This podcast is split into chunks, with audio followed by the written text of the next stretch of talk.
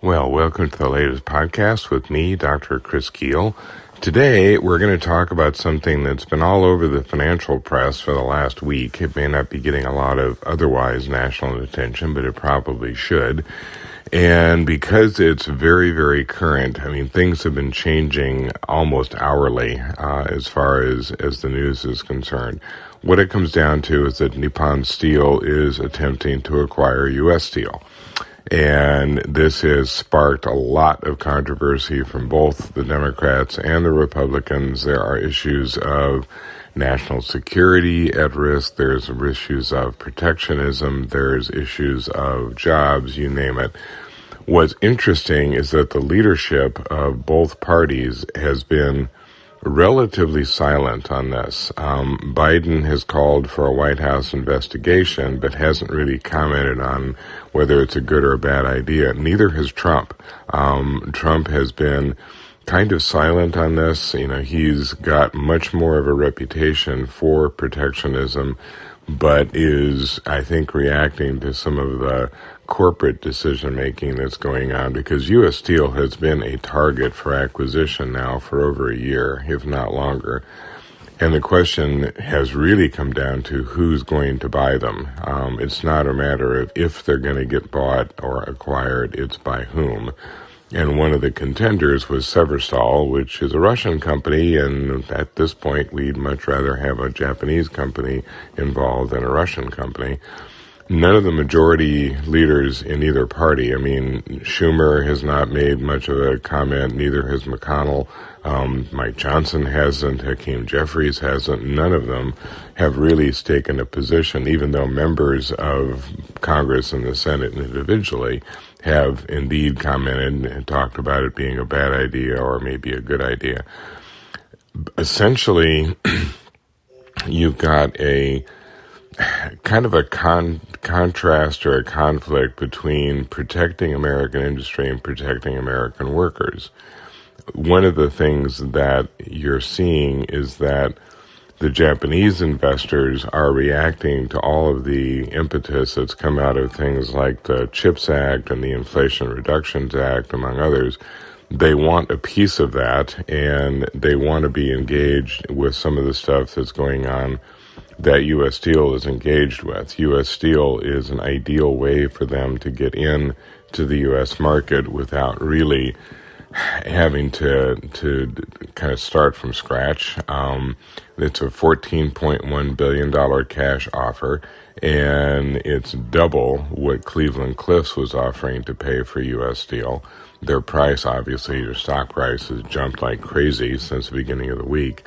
But the feeling is that this may cause more of a ripple within the employment sector. That's a little bit debatable um, because any way you cut it, the steel industry has been shifting away from human work towards more robotic, more technological. So whether it stays with independent U.S. Steel or is acquired, acquired by some other company, you're still going to see those job losses. Um, you're still going to see the technolo- technolo- what am I saying here? The technology part be playing a much bigger role.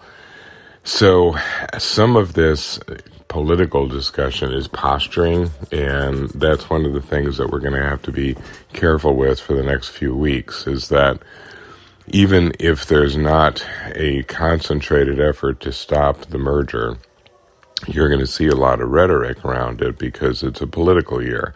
And you've got voters who will be looking at these individual races and saying, well, hey, are you pro American or not? And one of the ways that they can demonstrate their their validity is to make comments about a deal that they can't do anything about anyway.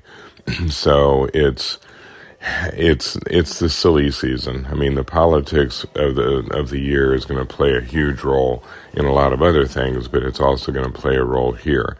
So, one of the things that is at risk or under discussion is whether or not this merger really helps U.S. Steel with some of the advanced projects that they have begun to undertake. What it's come down to is that they need more money And in order for that to happen, they would either have to come up with it organically or they're going to have to get it from some kind of an acquisition. Nippon Steel has plenty of cash and they're in a position to really advance some of the agenda for U.S. Steel.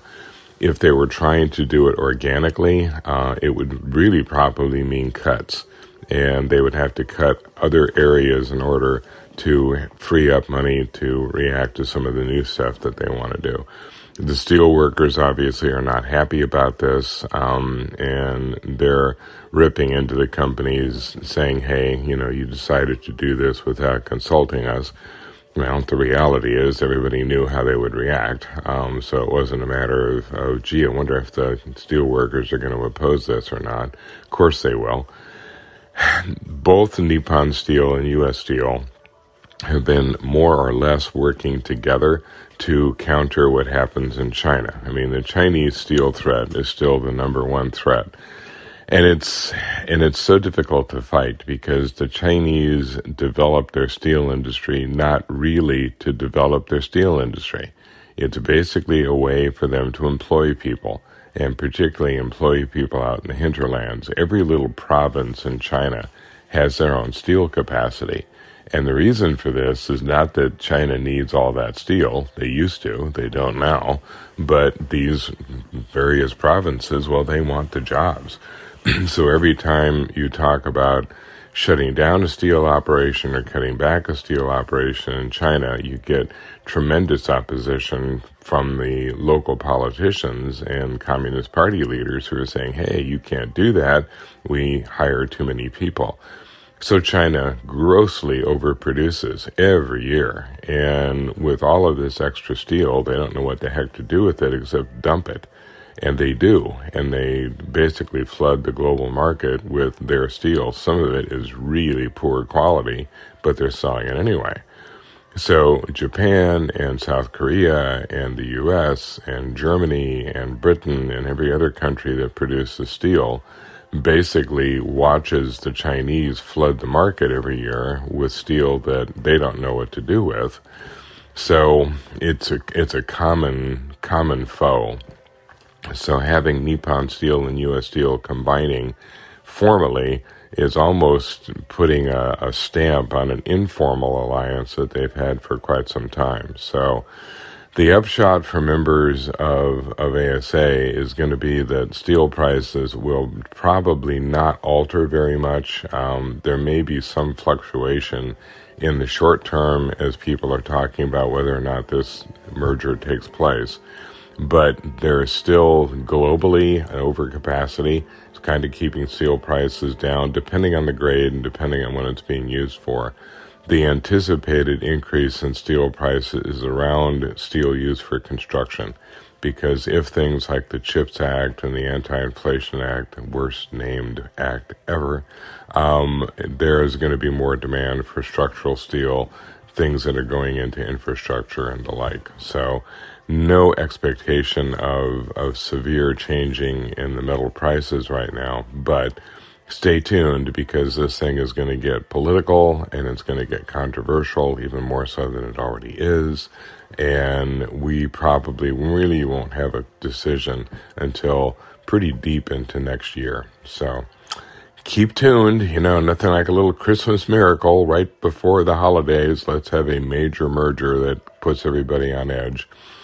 Talk to you later. Thanks.